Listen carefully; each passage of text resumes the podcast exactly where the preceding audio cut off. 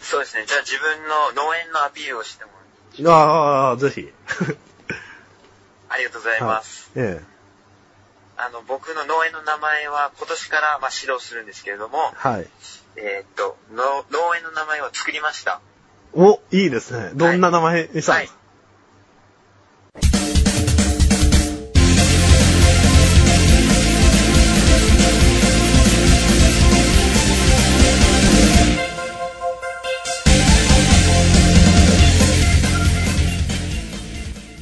ポッドキャストインタビュー。まあ、西さんは知ってると思うんですけれども、ええ伝承宅ファームと言います。ああ、はい。あ、Facebook に、あの、上がってたやつですかね。え僕が名前を作って、その名前で僕は今後一生農業をやっていく、農園を築き上げるという感じで思ってるんですけれども、え。え伝承宅ファームの名前の由来をちょっと説え。明したいと思います。んうん。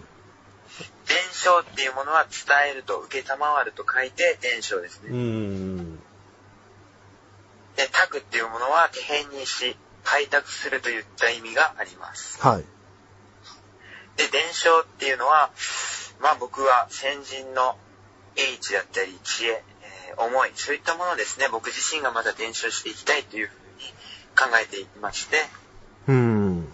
で、その伝承したものを、えー子孫、弟子、未来の子供たちに伝えていきたいという思いがあります。もういいことですね。もう、はい北斗の剣の世界ですね。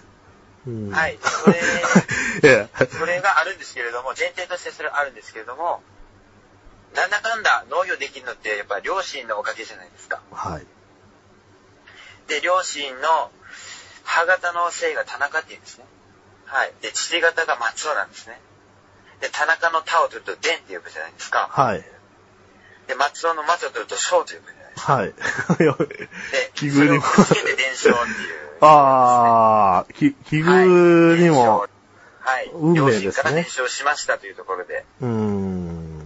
うんで、拓っていうのは開拓するというところで、伝承して新たな時代を切り開いていきたいというところで、伝承拓ファームと名付けましうた。ん開拓精神がありますよね。その、アメリ開カ拓しのて、いきます、今 後。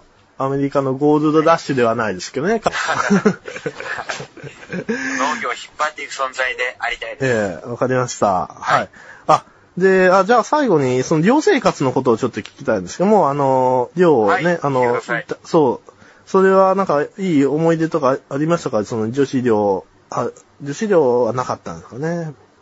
あ、それ言っちゃっていいんですかい時効ですからもう言っちゃいますよ。ええあ、 ええあ、共同、じゃあちょっとええ男女、今共後、 同用なんですけれども、男女やっぱりきっちりと分かれていえて、やっぱ女性寮にはやっぱりセキュリティがもうバッチリとされていて、入ることがま あできないんですね。 あ、あ、え、建屋は一緒なんですか建物は一緒なんですけれども、あ一緒なんだまあ別のところにああって、もう監視カメラもバッチリ設置されて いて、セキュリティ面ではもう万全なんです。はい。でもやっぱり男という生物で、やっぱりどうしても、あ あ、はい。やっぱり、そういった野生の心があるじゃないですか。ありますね。その農業みんなやってますからね。そうです。第一次産業ですやっぱうんそういった性のエネルギーがまたつくんですね。ものすごくやっぱりその性のエネルギーがついていた時うに、ん。友達と、うん。